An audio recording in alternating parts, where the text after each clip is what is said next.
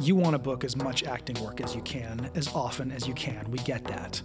The thing is, you don't book acting work by focusing on booking acting work. The industry is more dynamic than that, and the art is more interesting than that. By taking you inside the craft, the casting room, and the business, and bringing other industry experts into the conversation, we dig in. We pull back the curtain of the industry and show you how much power you really have as an artist. Here's the truth when you bring your humanity to the work and the industry, you become an artistic leader, the kind of actor who books work even after decades of working with actors all over the world. In our classes at the BGB studio, teaching, coaching, casting, directing, producing, acting, on set, on stage, behind the camera, and in front. Nothing excites us more than seeing you express your unique artistic voice, humanize the business, and book work doing it. We're here on the podcast in our online classes at the BGB studio to give you all the tools you need to be a championship level working actor right now in an industry that desperately needs your voice and your leadership. Yeah, industry and artistry. This is the only place you're going to hear this. I'm Risa. And I'm Steve, and this is the Acting Podcast from the BGB studio.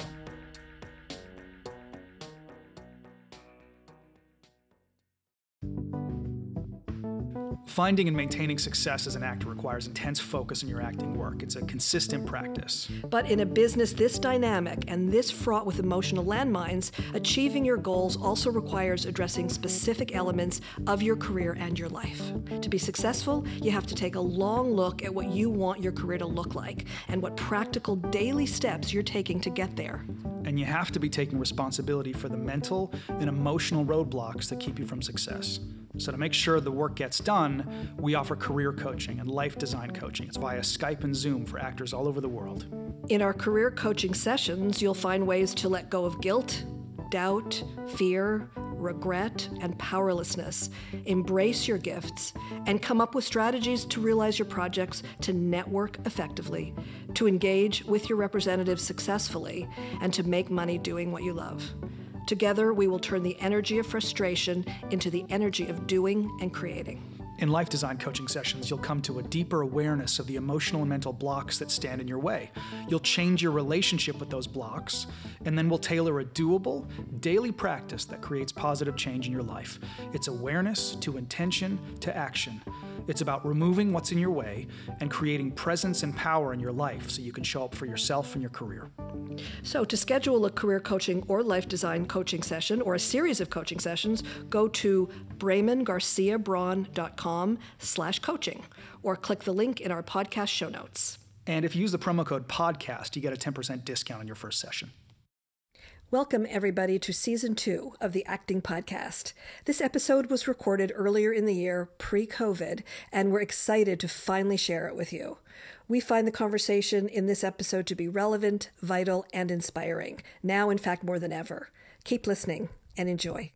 Hey, everybody. Today we have the wonderful privilege to talk to a group of actor parents and BGB actors who found a way to balance parenthood with their careers. So, before we get into all the challenges and triumphs of their experiences, let us introduce these extraordinary artists and parents to you.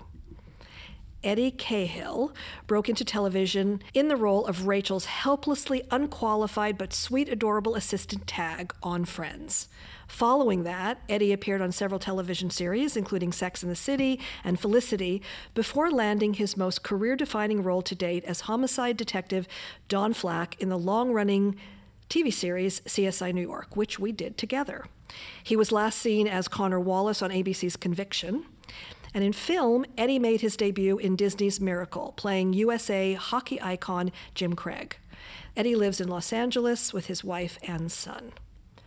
Cate Cohen is an actor and writer with recurring roles on Jane the Virgin and HBO Silicon Valley. She also appeared in Curb Your Enthusiasm, Law and Order True Crime, Lucifer, Gortimer Gibbons, How to Get Away with Murder, Scorpion, just to name but a few of her TV credits.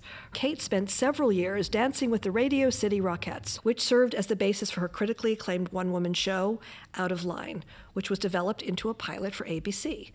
And Cate is also a teacher here at the BGB studio. Heather Brooker is an actress, entertainment reporter, two time Emmy Award winning journalist, and TV personality. Millions of people watch her every week on NBCLA.com, where she's in the trailblazing role of digital entertainment reporter, the first ever at NBCLA and in the LA news market. Not only does Heather manage the multi layered responsibility of hosting and producing weekly entertainment segments for NBCLA, she also draws listeners in with engaging conversations on her Webby award winning podcast, Motherhood in Hollywood. She's appeared in over 40 films and television shows and has a reach of more than a quarter million followers across her social media platforms. She lives in Los Angeles with her husband, daughter, and what we're hearing is her internet famous cat, Gracie, I Love You. Anna Silk was born and raised in Fredericton, New Brunswick, Canada, a fellow Canadian. Her breakthrough role was as the lead character Bo on the sci fi showcase hit series Lost Girl. Anna won Fan Choice at the Canada Screen Awards and was nominated for a Golden Maple Award for her work on the show. Prior to Lost Girl, she was best known for her role of Cassidy on the popular Canadian series Being Erica, for which she received a Gemini nomination. Her film credits include Assassin's Tale, Breakfast with Scott, Do Not Bend, Where the Truth Lies, and Confessions of a Dangerous Mind. And on the small screen, appearances include Ghost Whisperer, Till Death Do Us Part, TNT's acclaimed miniseries The Company, and Angela's Eyes. Anna currently resides in Los Angeles with her husband Seth and their two boys, Sam and Levi. Hi, everybody. Hello. Thanks for being here today to talk about parenting and career and kids and all of that and how that goes hand in hand and how sometimes it doesn't. So, first, um, we want to just go around the room and have you, we can start with you, Heather. Just say your name and um, what was it like before being a parent, if you can remember? And what was a defining moment when you realized, oh, I'm balancing this thing, career and parenting? Um, well, I'm Heather Brooker, and um, gosh, life before I was a parent, Yeah. specifically in, in Hollywood, um, uh, I felt a lot more freedom, I guess, but I don't know. I don't know if that's the right word because I still feel like I'm pretty free in my life. I I felt a lot more selfish. I have a lot more um, uh, ambitions and goals and things like that now, and I think um, my whole journey as a parent in Hollywood has really been an evolving process since my daughter, you know, I've been taking her to auditions with me since she was probably two months old, and I incorporate her in every part of my life as an actress and as a performer. And um, I think it's, there was never maybe one specific moment where I was like, oh, I'm doing this, um, because it seems to still be evolving, and I'm like, oh, I'm still doing this. So, um, my main thing is just letting people know that it is possible to be a parent in this industry and still have a career and um, and family life. Yeah.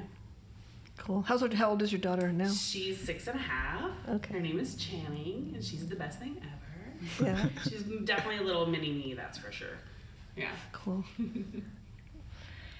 Um, well, life before children, within the you know in the industry specifically, was definitely uh, more about hustle for me. Like it felt like it had this beat to it all the time that was about the hustle, um, which was not that enjoyable in hindsight, but um, but it definitely felt like that. Um, you know, I had my first son while filming a series, so I went back to work when he was five weeks old back to set Wow. full time, which which was crazy. Um, but you know they accommodated it. They, they were just they had a bigger trailer. I had uh, you know, they, they, everything I needed. I had, um, and my my husband was a full time dad. So it was kind of an unnatural beginning to parenthood. um, you know, going back to your trailer to pump and all that kind of stuff and. It wasn't till the show sort of ended that I really kind of fell into the rhythm of parenthood and started to realize what that felt like. And I guess that started to feel, it felt very divided to me in the beginning. Uh, it felt like, you know, work is one thing and parenting is another thing. And I felt like I was compartmentalizing those things all the time. Um, and it was actually a conversation with Steve Braun over here that switched that around for me. Oh, wow. What year did Steve ago. Braun and you talk Yeah, about? I No idea. About a year ago. No clue. Oh, yeah. And I said, you know, acting doesn't feel good to me anymore. It didn't feel good. Wow. It didn't feel like it used to. And I said, maybe I don't, maybe I don't want to do it anymore. And Steve, in his wisdom, said, uh, you know, part of it was because I felt like I, I had to become that thing I used to be to make it happen. And in his wisdom, he said, you know, you need to develop a new relationship with acting. And that was like a light bulb moment for me. I was like, yeah, that sounds fun. Um, so then it felt more seamless to develop that new relationship as a mother. And it's much more joyful for me now and much more cohesive. So I was very grateful to you, Steve. I love that. That's Yeah. a that yeah, because we all have to do that. We have to keep evolving. Yeah. Um, that was Anna Silk. Eddie. Eddie Cahill here. Um, like Anna, I was on a series when my son was born, who's now 10 years old. And I want to say we were in the seventh um, season of a nine season run. And I think up until that point, I was sort of you know, I was squarely in the identity of a working actor and, and feeling the sort of the success of being a series regular and very comfortable in that identity. Um, to, well, to a degree, I should say, and and then that segued into this like sense that it should be enough to now be a provider in a sense, you know, because this is all seems working. Um, but I do I do remember the moment my son was born, sort of immediately feeling like, holy shit, I am out of my depth. How so? I am deeply out of my depth. Yeah. Word. Say Um, more. Felt the same way. You know what I mean? And I had two seasons left of the show to, to hide that, you know, and then and then continue working. I think just because the my my model was, for lack of a better way of putting it, it just felt like. I, and I don't often feel this way, and I, I don't think I was translating it this way to myself, but I was like, not so much that I'm doing everything right, but everything is working. Right, everything is working. I got work. I'm a, you know, as a young man who, who sort of, and I, I grew up in a model where there were women who worked that I remember was more born out of necessity. Like my mother worked in retail. It wasn't like a career drive. You know what I mean? So folks worked because folks worked. So I- think it created a worldview for me that like this was this was enough as the male parent until the kid arrived, and then I was like, oh shit, you know. I'm sure we'll go on and on. You know, we'll, Yeah, well, I don't yeah, want to tell yeah. the whole story now, because um, no one will talk. Yeah, that's You significant. know, but it was it was alarming, and Yeah. I mean to the point, and I'll, I'll confess this, and it's a bit embarrassing. I remember when the nurse took my son and and and went to hand him to me for the first time, and I said, "I'm not ready." Really? Yeah, I was like, "I'm not ready. I just wasn't Oh. ready." Wow. Yeah, which is embarrassing, and and I think even has you know been a conversation in my relationship since. Yeah. You know, in its own way, but But it, it's such a monumental thing, like being handed that child, figuratively or literally. And Yeah. it represents, I think, in a lot of ways, particularly to people who are actors who have um, done the work of carving out some sort of identity of themselves within a very difficult industry and achieve some success at it.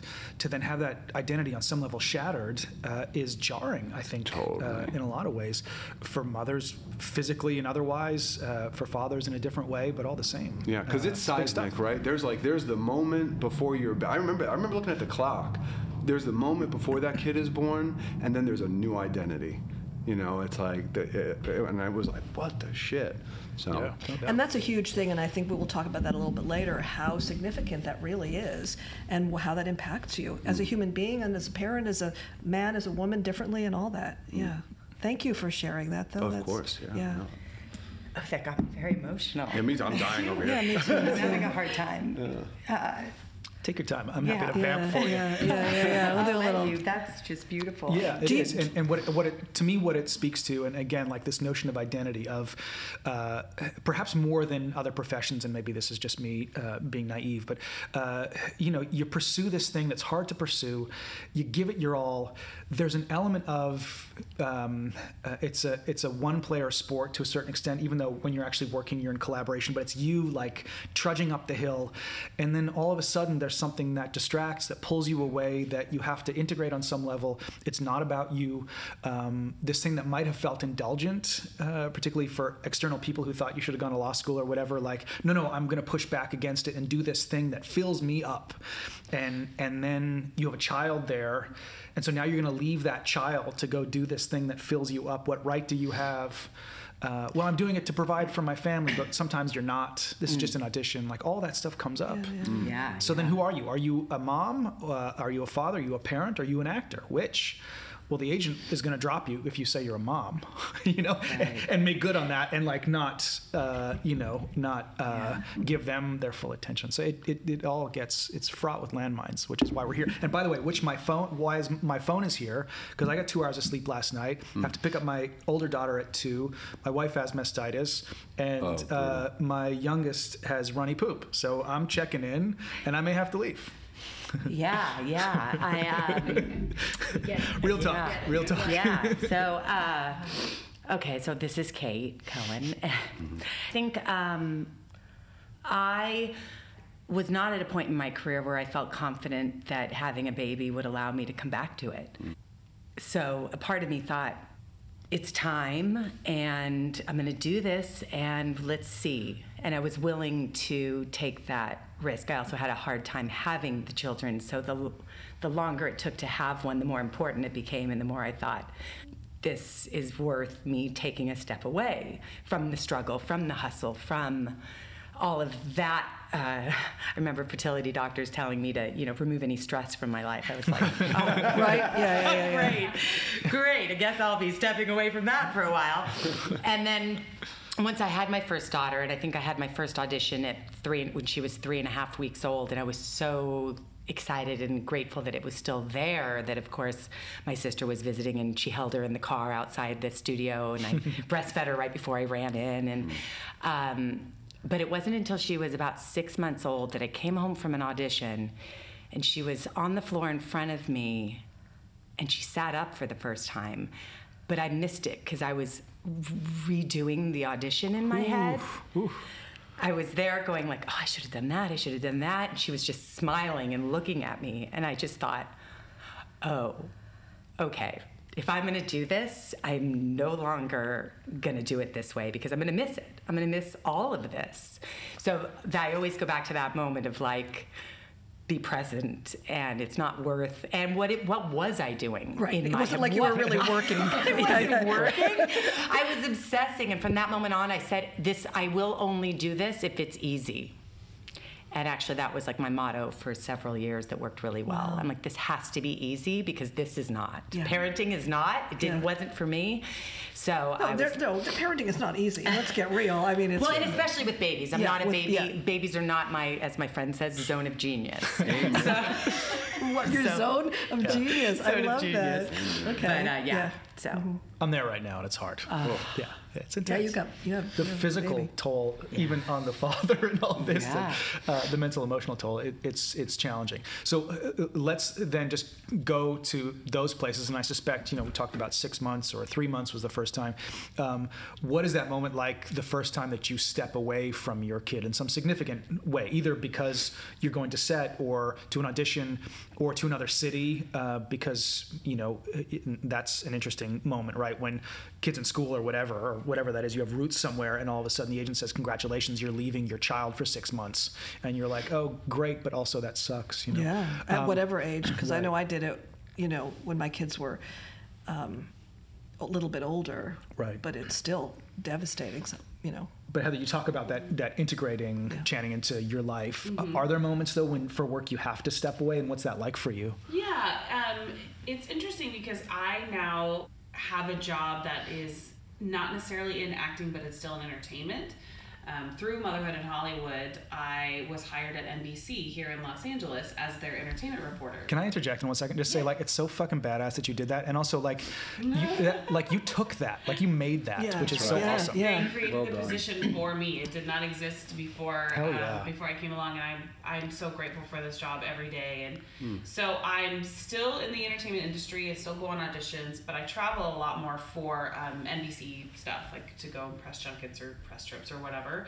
And one of the things that I loved about Motherhood in Hollywood was that I, if I do get invited on trips, I can take my daughter with me. Like she's very much a part of everything that I do. I everything I do on social media. We, you know, she's a part of that too. And um, I, in and like what you were saying, if if it's hard, I don't want to do it.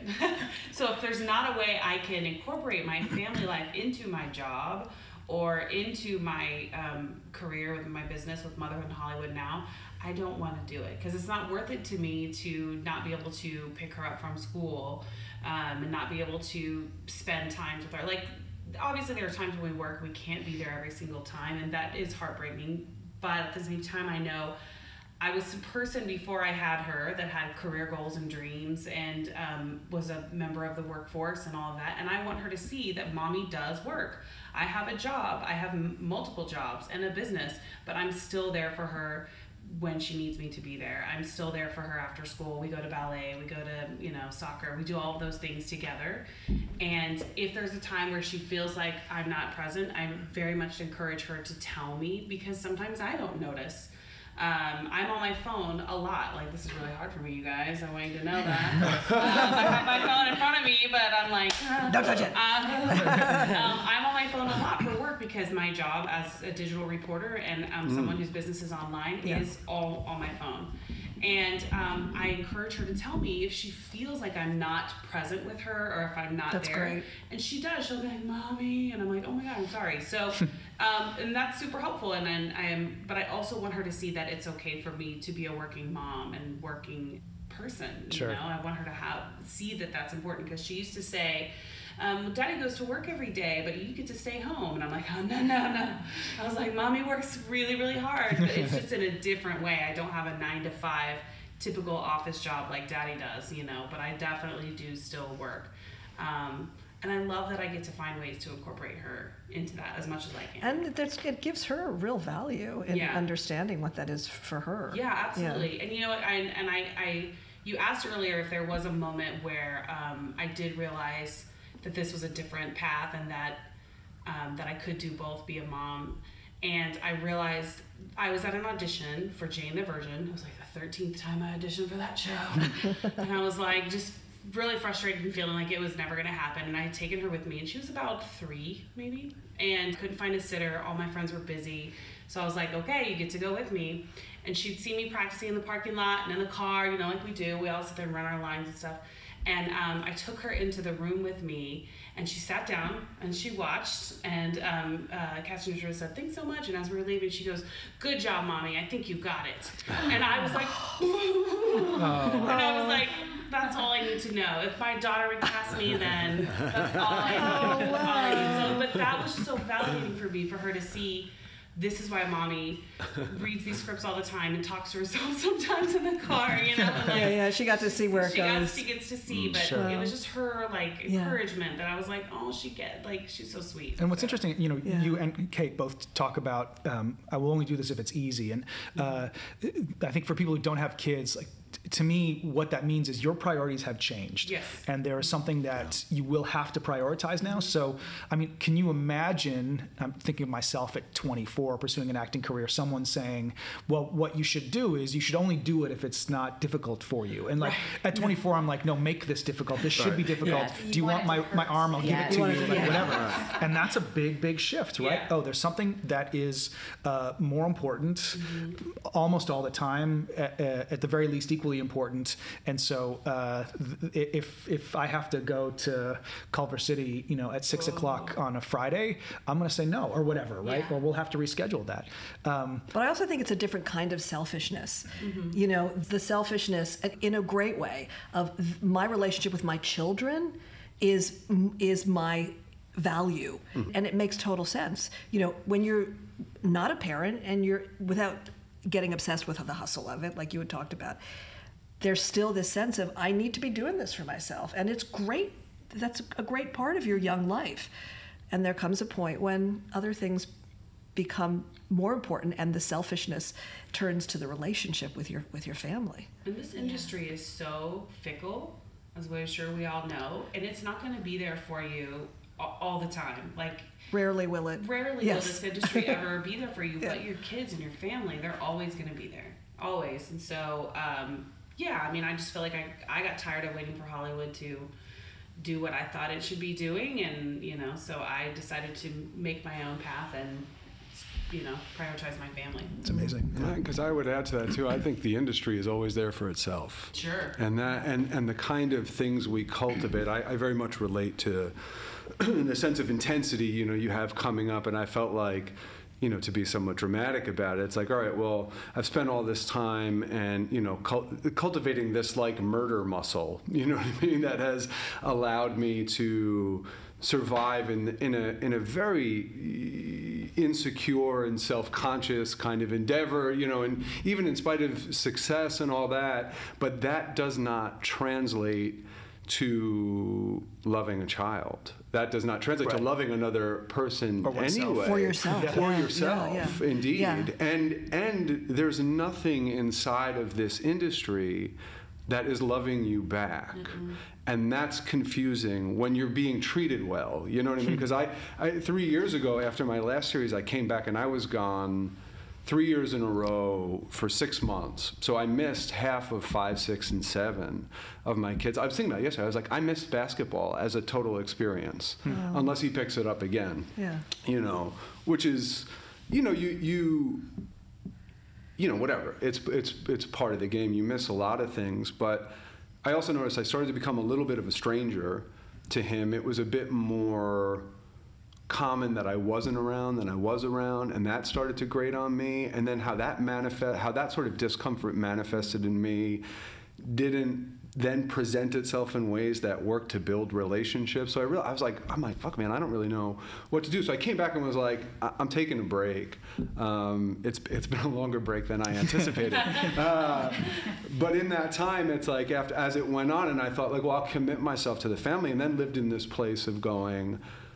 I have a I have some notion, you know, I'm not like totally inept as a person, but but it really came home to me like fuck, I don't know what I'm doing.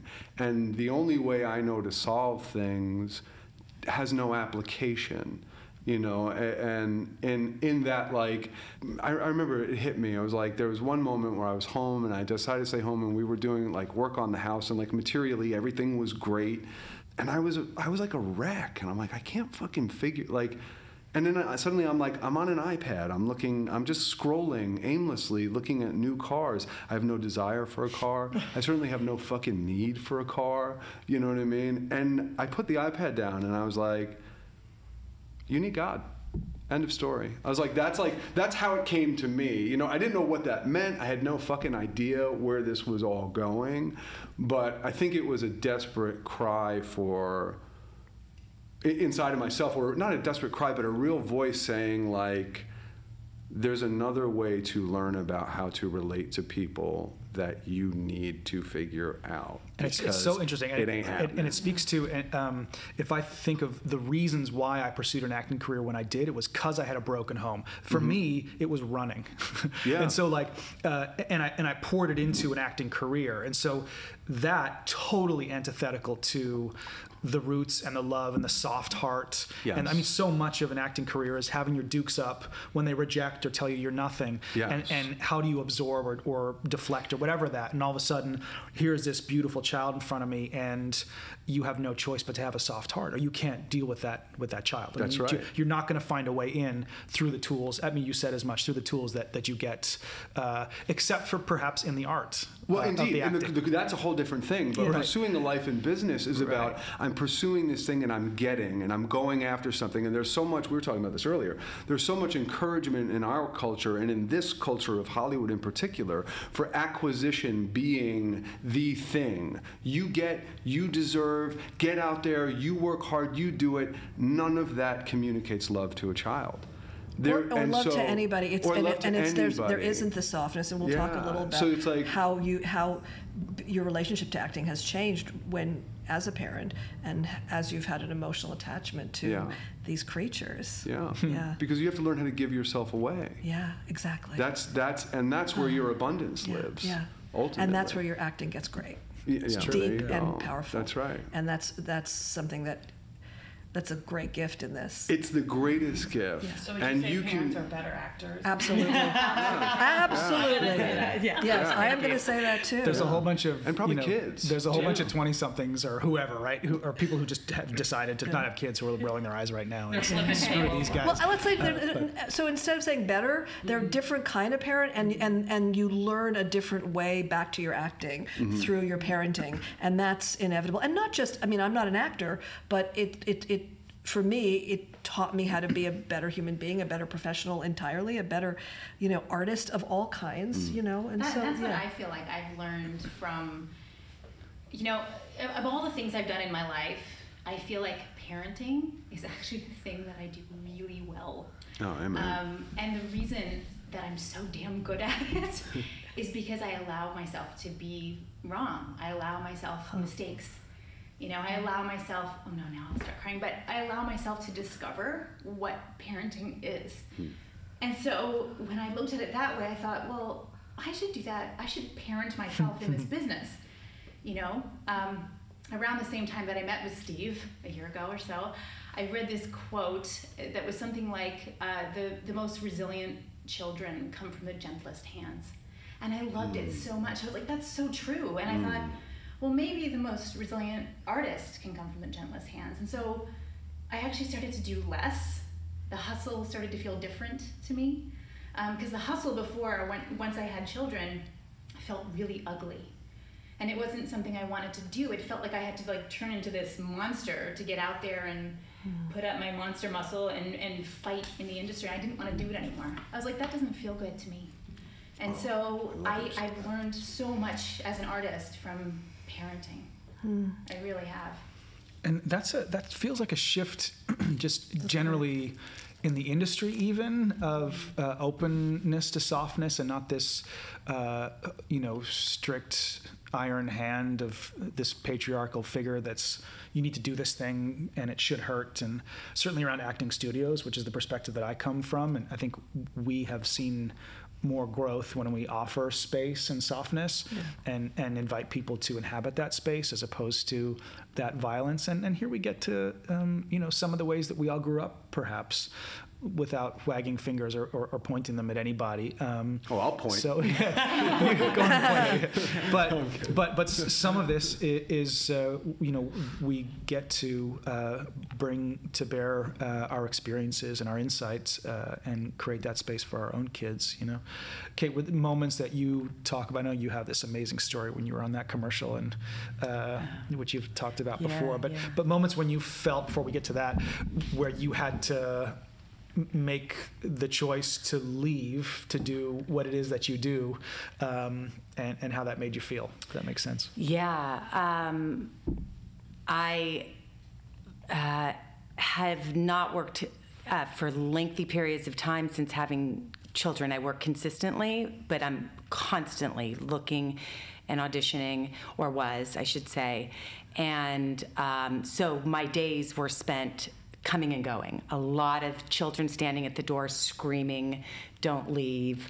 Like, just, I mean, and really testing my, and, and sometimes pushing me out, making me want to leave because that need was so overwhelming and I needed a place for myself. And so for me, my, my acting has not been about bringing my kids with me. My acting has been about a place of solace and expression separate for them so that I can come back feeling, uh, more whole. Yeah, I get that. Uh, and like I've had something for myself. And because, but I mean, that's different.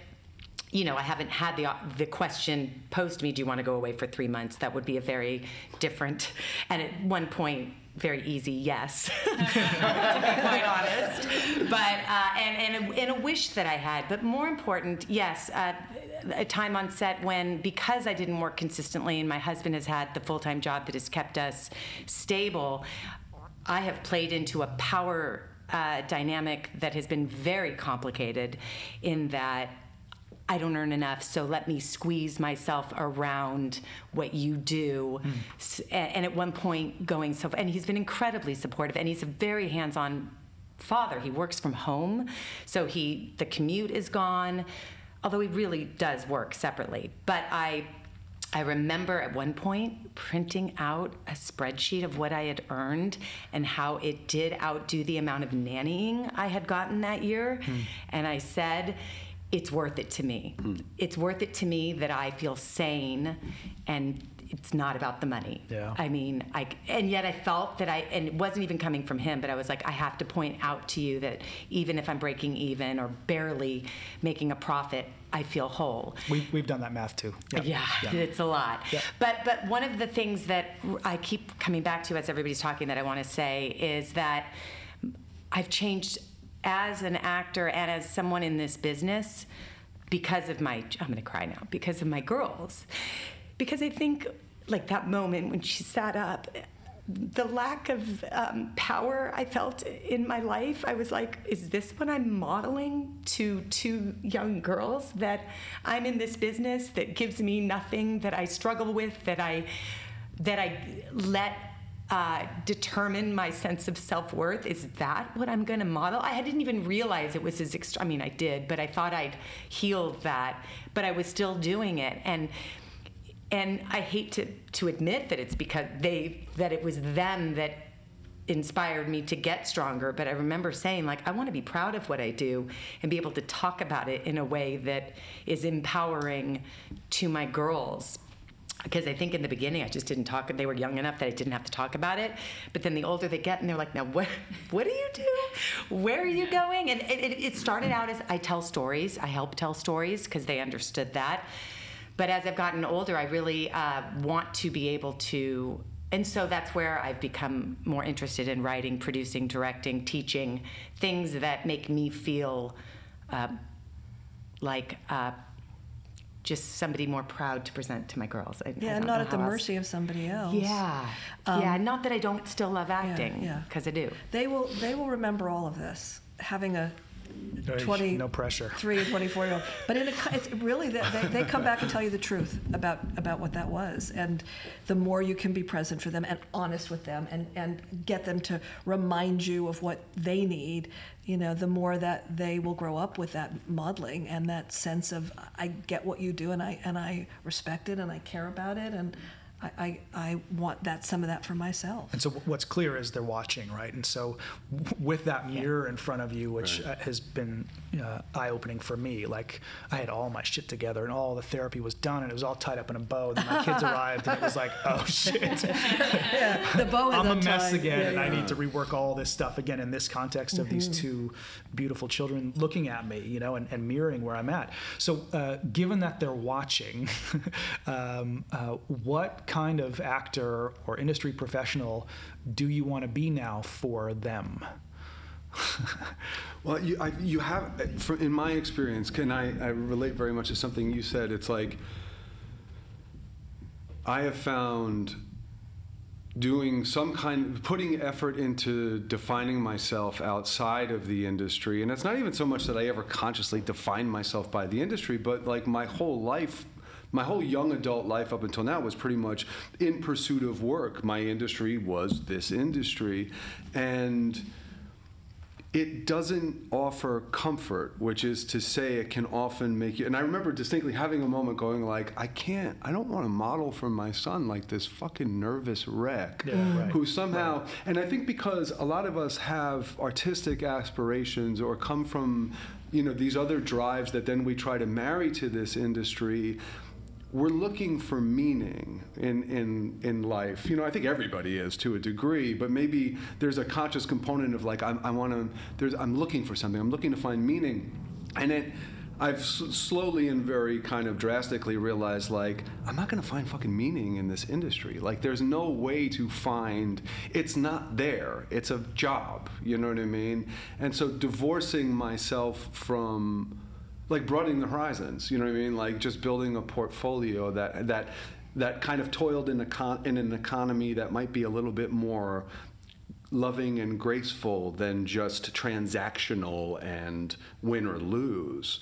You know, because when you feel like you're winning, you run the risk of maybe modeling an ego that's too strong and when you're losing perhaps you run the risk of modeling an ego that's too weak you know and Right. and suffering and that didn't look like a fun thing to put mm-hmm. out to a young boy either particularly when you're thinking like, does he know that I love him? You know what I mean? In those early years, like, does he know? Do I know how to communicate that? Do I? What the fuck am I doing? And my wife just seems so. She struggled, you know, in the way that, you know, moms who bear a lot of the burden, particularly in the early years, struggle. But also, she just looks so fucking good at it to me. You know what I mean? And and and I was, I think, scared and had a place to hide. You know what I mean? Yeah. Yeah, You've talked, Heather, about about the integrating your daughter and modeling for her. Uh, what are the struggles in that? What, when does it not work, and when does do you feel like uh, you know that I, I need to do this now, and she's pulling at me here, and how do I, you know, what, what when does it become a challenge? Well, those situations happen a lot, like probably almost every week. Okay. Because I, since I do have, this is something I struggle with, and I talk to my husband a lot. I am spread way too thin. I have way overextended myself between my business, my job, my family life, my podcast, social media stuff, and occasionally I do get to act every now and then. Um, and I also have a TV show in development now as well. So I'm spread way too thin. And I realize this, and it is something that I'm still trying to figure out in my own life and how I can cut back in some areas. Um, and there are, just since we're all being very honest here, there are times when I say to her, I cannot play with you right now. I have to go and return about 50 emails. And then when I come back, I promise we'll, we'll play.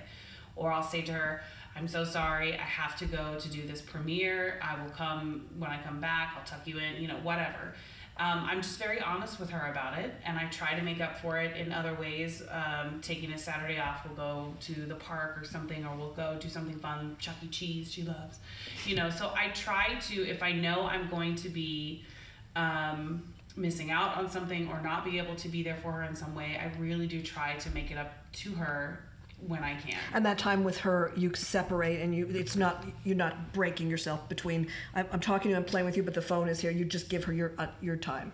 Yes. Yeah, Yeah. Yeah, and sure that's that the I important have, thing. I make sure Yeah. that I have those times with her because otherwise I'm I'm not fulfilling promises I'm making to her, and I also just myself feel tremendous guilt, and I feel really bad that I have let my career in so many ways um, take over so much of my life.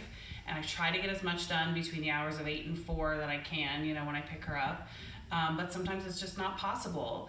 And I explained to her, you know, I'm very honest with her. I'm like, I'm sorry, mommy's overcommitted this week, and I promise I'll make it up to you next week or whatever. I think that's the key though too is that is that you're saying, Mm-hmm. you know, I've got to spend X number of time doing Right. this. Yeah. This is my job, and then I will be. Yeah. And then show up for that. Yeah. And I yeah, try to yeah. be, yeah, and I try to just be really open with her about that, so she doesn't think that I'm just like all work and you know, and then that's my priority because it's it isn't. She is my priority, but there are times when we get busy, as you know, people, and we have responsibility. I have people that are depending on me or waiting for me on certain things, and I can't let that go.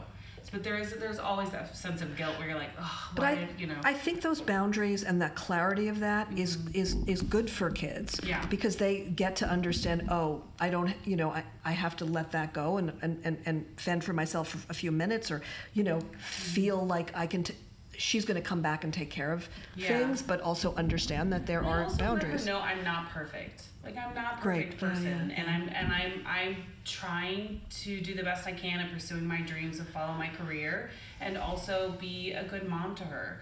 But I let her know, like, mommy makes mistakes, daddy makes mistakes. We're not perfect, but we love you more than anything else in the world. And I and my hope is that as she grows up and gets older, that's what will resonate with her. And the, the time element of working in this industry can be absolutely fucking merciless. Like the fact that you said, take a Saturday off is profound. Yeah. You know, and I and I remember coming off a series that ran for nine years. One of my great takeaways was I saw just as many families break up. Mm-hmm. Sure. You know what I mean? And it's and when it's working, and that's what I found so hard is when it's working, it's working, but it does not give it away for free. Even when it's rewarding you handsomely, it will suck you up into sixty. That was a big thing for me too. I, I was watching number one on the last series I did, who was working about twenty three out of twenty four hours in the day, and then flying over, and I thought like.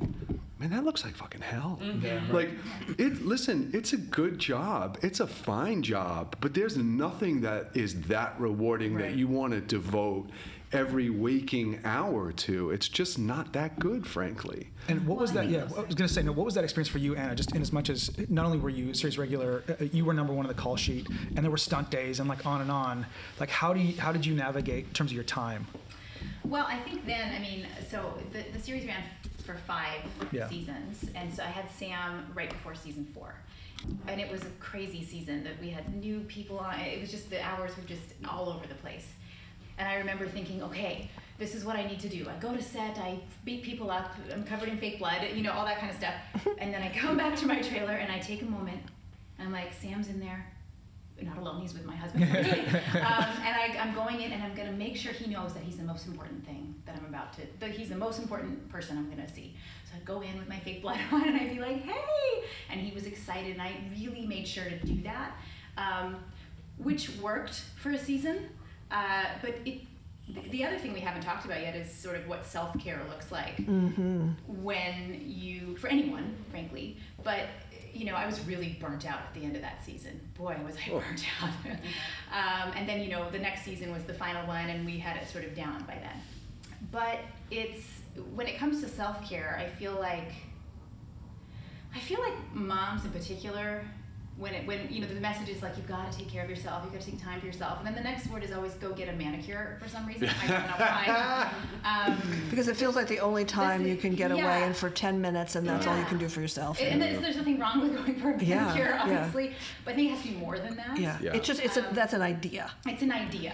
Yeah. Yeah, like a full body well, it has Even- to be a, yeah. a, full, a full mind. It's a different, it's a spirit mind overhaul, thing. I Yeah. intention, Yeah, yeah. it's intention. Yeah, Yeah. you kind of have to. I feel like it's, it's so. You know, I, there was a, a naturopathic doctor I was working with at the time, and he was. I was like, gosh, you know, I was pregnant, and I was thinking, how am I going to fit this baby into this crazy life, working 16 hours a day? And he was like, you won't. You will fit your life around your baby. Hmm. And I was like, oh yeah, oh, that's so much. That's so much more comforting. I was gonna, hmm. still going to be insane, but the mental shift of that for me was so profound. I was like, of course, that's what we're going to do. And it was just that shift that really helped us. And the trick is the industry didn't get the memo, right? So like, Yeah. you, eh, so then it requires a significant. I think each of you is articulating this a significant pushback against the industry, which has no interest in you know what you're challenged by. I told you to be here at a certain time, and and frankly, maybe it is different. You're number one on the call sheet. Uh, if you're not comfortable or if it doesn't work for you, then the show has to, on some level, you know, uh, alter. But um, I just was coaching this uh, remarkably talented actor who's had a, a really wonderful career. Uh, anyone would look at any metric by any metric and say that this person is really successful. Um, they have. Uh, two young kids, and the agent just dropped that actor.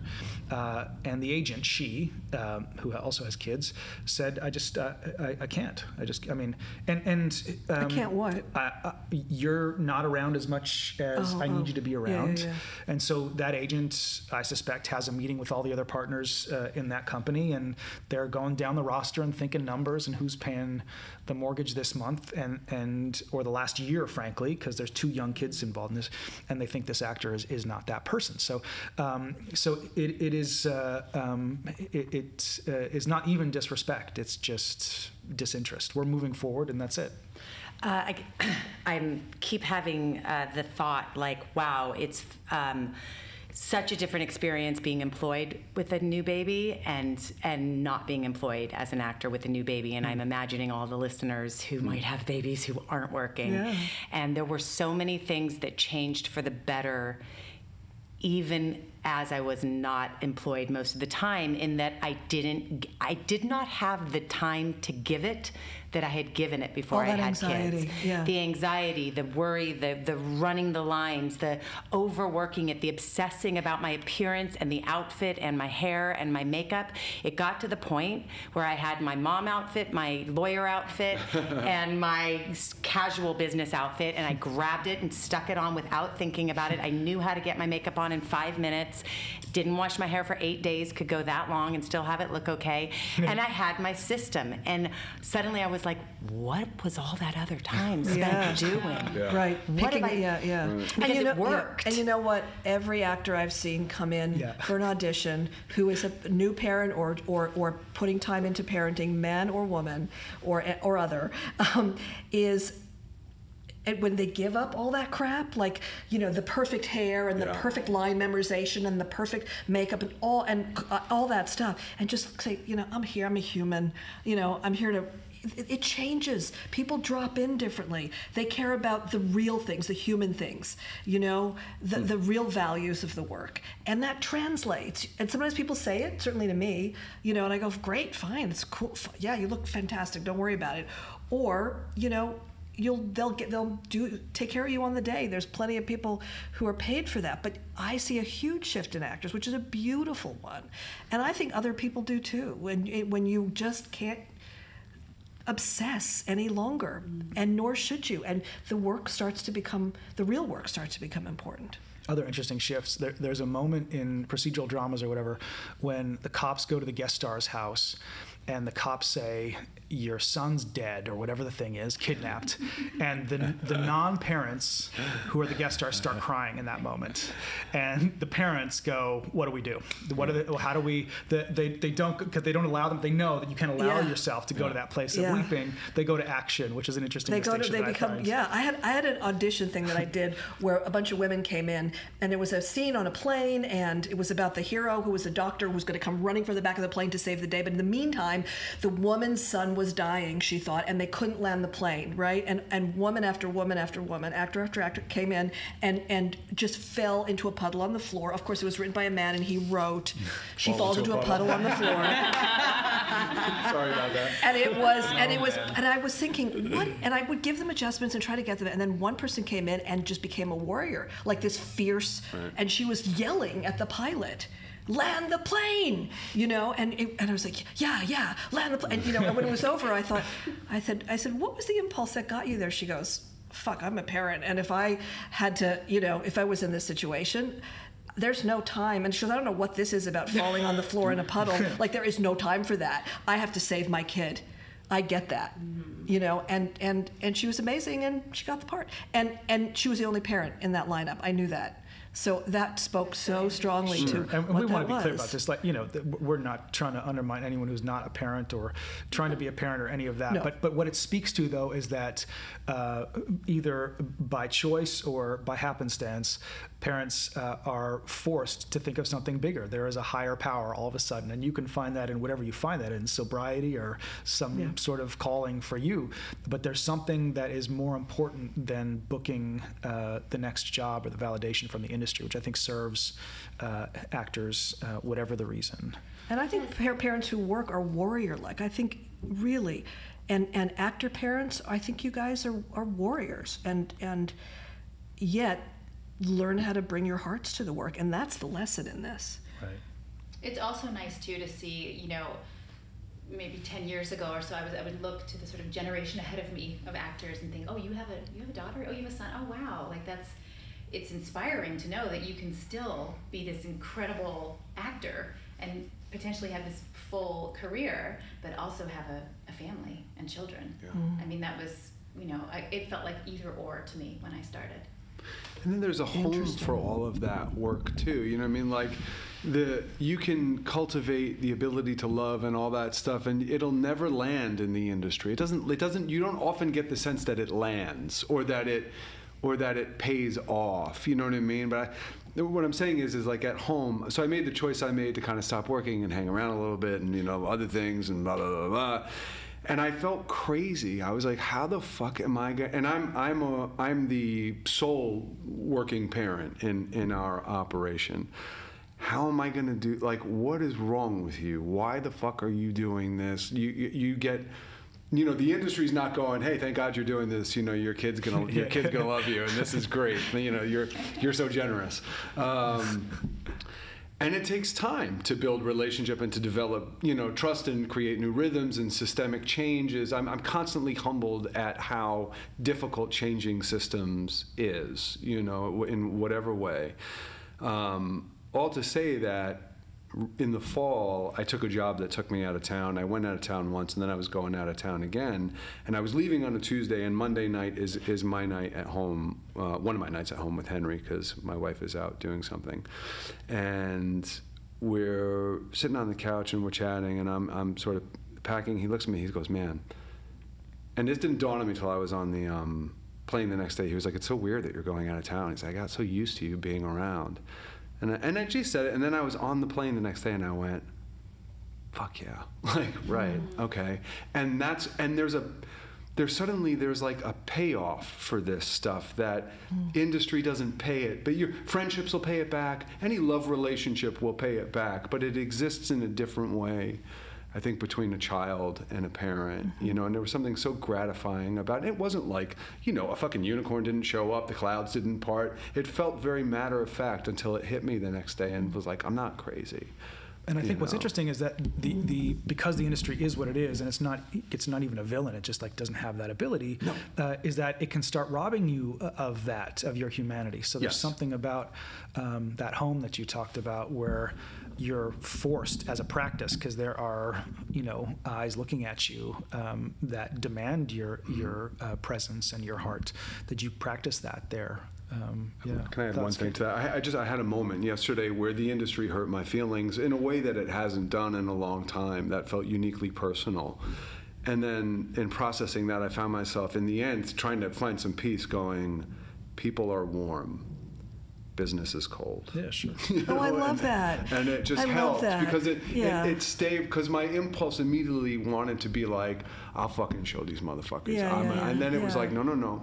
I don't want to do that. I've killed enough in my life. And you know, there are a lot of know? parents in this industry, but they, many of them who are agents and managers and producers, they've right. found a way to have a regular enough life and a stable enough job Right. that, and they've worked out a system, and they and they're not. First of all, required to bring their this kind of vulnerability to their work, and also it's not as irregular. And so, you know, they've they've they may be warm, but the work that they do may just become cold and they may get to that place of we need to drop this actor and they may lose their vulnerability humanity and empathy Yeah. and compassion you know which is something you guys can't lose because that's who you are as creatures what were you going to say Cate Well, I was gonna say, with all, I'm fascinated by how many things you're doing. Heather, I am inspired. Are you saying you get that done without any help, or do you? uh, This is just the practical part of me that wants to know. she wants to know How can I how do do you do this Do you get a nanny? Uh-huh. I don't have a nanny. No, I do everything. when That's and She's got a crazy. So that wedding ring on each hand. I- She's got two husbands. But that's not fair. I should not say I do everything myself. I have an amazing husband who is a tremendous support to me and has been incredible. And he does. I'm lucky that he does have a nine to five, so he can. He takes my daughter to school every day because he knows sometimes I'm up late at night working and emailing, and so he takes her in the morning and I pick her up in the afternoon. We Okay. have a wonderful like routine. Oh. But I don't have a nanny or anything like that. No.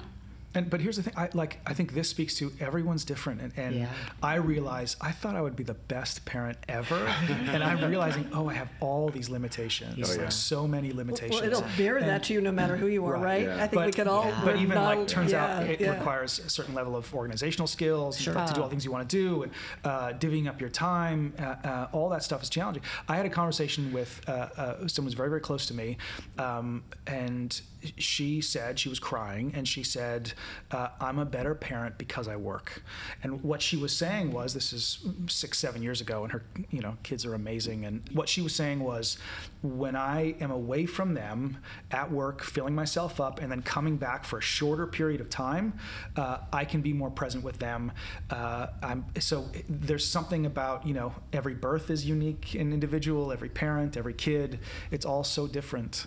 Yeah, that was like it was like that for me. I think for a long time, I uh, because I loved certain kind of work I did, hmm. and it would fill me up, and then I could come home and be that for my kids. And now they see that they go that had value for you because I can talk to them they're in their early 20s and that's huge to be able to know that about yourself you know? And yet to, like you were saying to be able Heather to be able to then when you do come home to be present because I do see parents who are they come home but they're working while they're making dinner and on their phones and yelling at people on the phone in front of their kids. And then their kids now at age 2 are are on iPads and phones and everybody's fractured and and that's that's what they're modeling. It's mm-hmm. what you you know? So that's an important distinction. Well, and I think that that lends itself to what I was going to say, which is one of. Uh, I definitely know I'm a better parent when I'm working. Yeah. Um, but what's interesting is when the job doesn't present itself as like, well, I got to go for three months, or I'm now in town but working consistently. To be a self starter and choose that over being at home is uh, a really it, it, challenges you daily to be like, I have to, because I will just get sucked in. And right. suddenly there I am at play dates, and I'm like, what about your deadline you gave yourself to finish that script you want to write? You are now parenting a lot, and then so it's a, you have to be really. I am learning to be better with where do I want to be at this moment, and if it is in the play date for today, be there, but then make sure I'm making the space for the work I need to do, even if the paycheck isn't presenting itself on my desk to justify it mm-hmm. and say, well, I'm, I'm providing for you. I may be potentially providing for you or working my way toward providing you, but I'm also filling myself You're up. filling yourself yeah. up. Yeah. Which is I mean, huge. I think the other thing that's like the industry also offers a gift, I think, because there are parents who don't who have to work three jobs. Oh God, yeah. They, they have right. to work three jobs, yes. and there's no other choice, and they have to make that work. Right. And if you you know we're in an industry that allows flexibility if you have the right support, um, that can reward you financially mm. for periods of time. And so while it's frustrating, it also is it is a gift to I think to have some say in how hard you want to push. Mm-hmm and how much more you want to be home. Um, trying to balance it is yeah. super challenging, but I think that we're also lucky. Absolutely. I mean, I, I look at my own suffering in the Buddhist sense, not like torturous, but like of my wife and me right now with a five month old and a five and a half year old. Uh, and then just extrapolate single moms or, you know, uh, my mom uh, was just her for, for a long time. And uh, you think of how stressful that has to be. Yeah. Add to that financial stresses or mm. uh, any sort of other situations. That, and and, and it's about then stopping in all of the suffering, whatever it is for right. any of us, right. and realizing what's in front of you. Right. You yeah. know, this family, these children, this this love.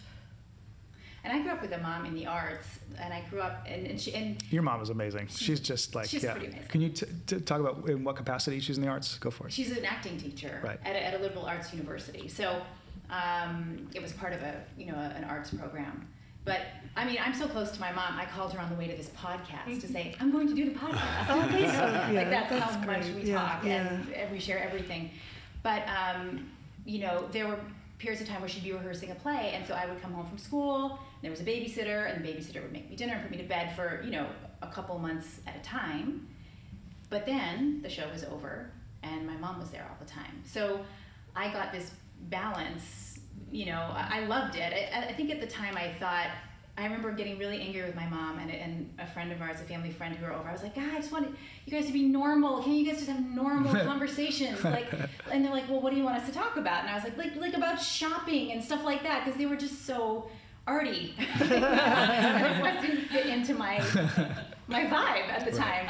Um, and so they, of course, they started talking about shopping in funny accents just to right. but, um, and look at you now. Back, yeah, looking back, it was the best thing. Yeah. You know, it was the best thing to have a mom that was so creative and loved what she did. Loved so what she did. Yeah, that's. And then the when thing. I went into this business, she. I mean, she understood what I was doing. Mm. She understood what a victory was. Mm. You know. Yeah.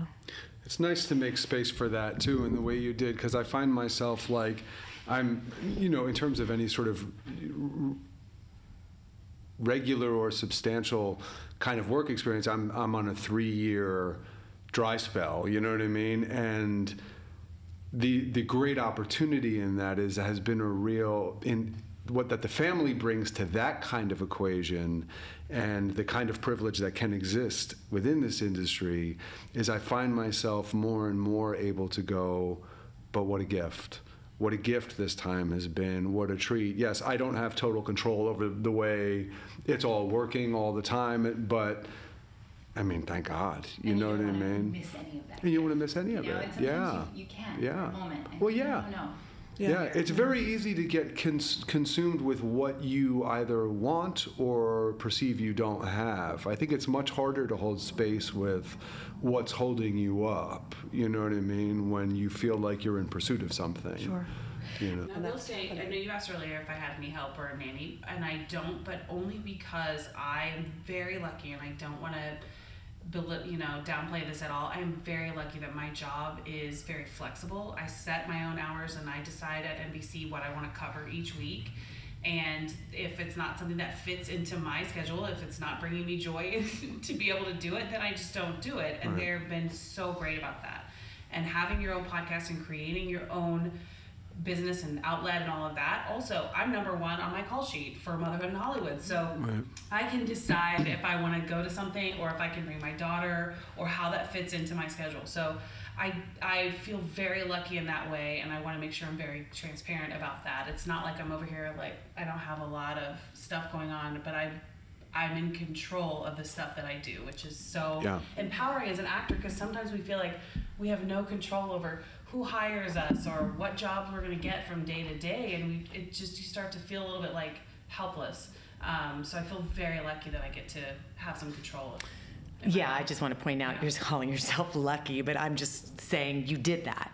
Yeah. So Yeah. we can Maybe, call that maybe fortunate. Maybe fortunate. fortunate. Yeah. And but, like, smart Yeah. and responsive. smart Yes, and, yeah. You know. go on Yeah. Gorgeous. it's not that's not easy for everybody and especially when you're an actor who has rendered yourself powerless and at the mercy of the industry it's hard to you know to do all that and for young actors listening who don't have families or don't even aren't thinking about families whatever that is you know this is the time to start to take control of things because as you get older you know you're going to need to be able to set some ground rules for yourself. Take care of yourself. Exercise self care beyond manicures. Take care of your family.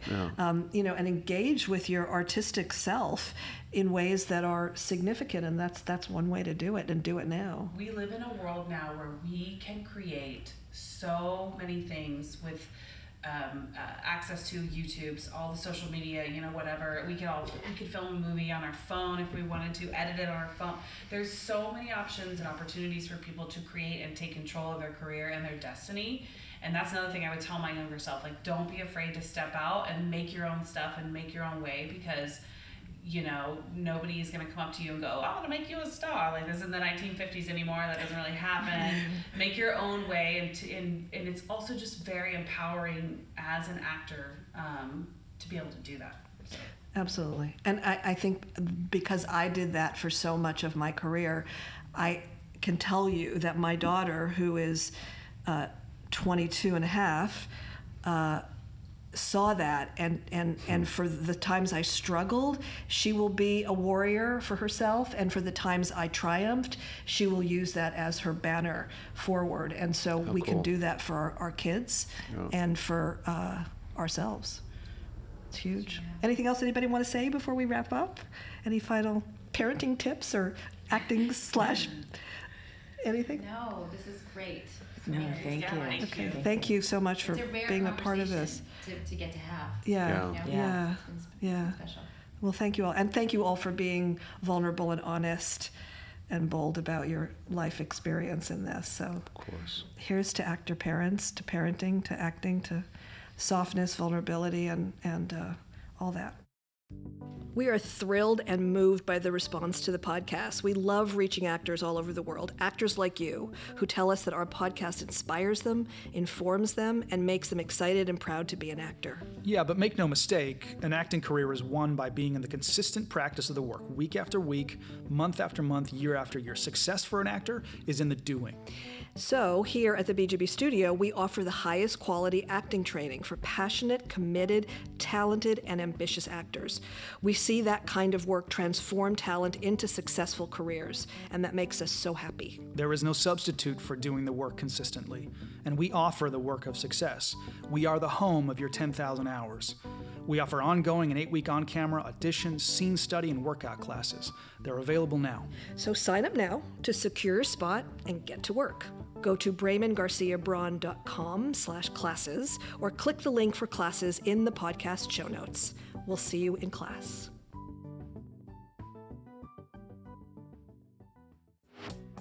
We love sharing this content with our community. We offer it 100% free, and it's our privilege to do so.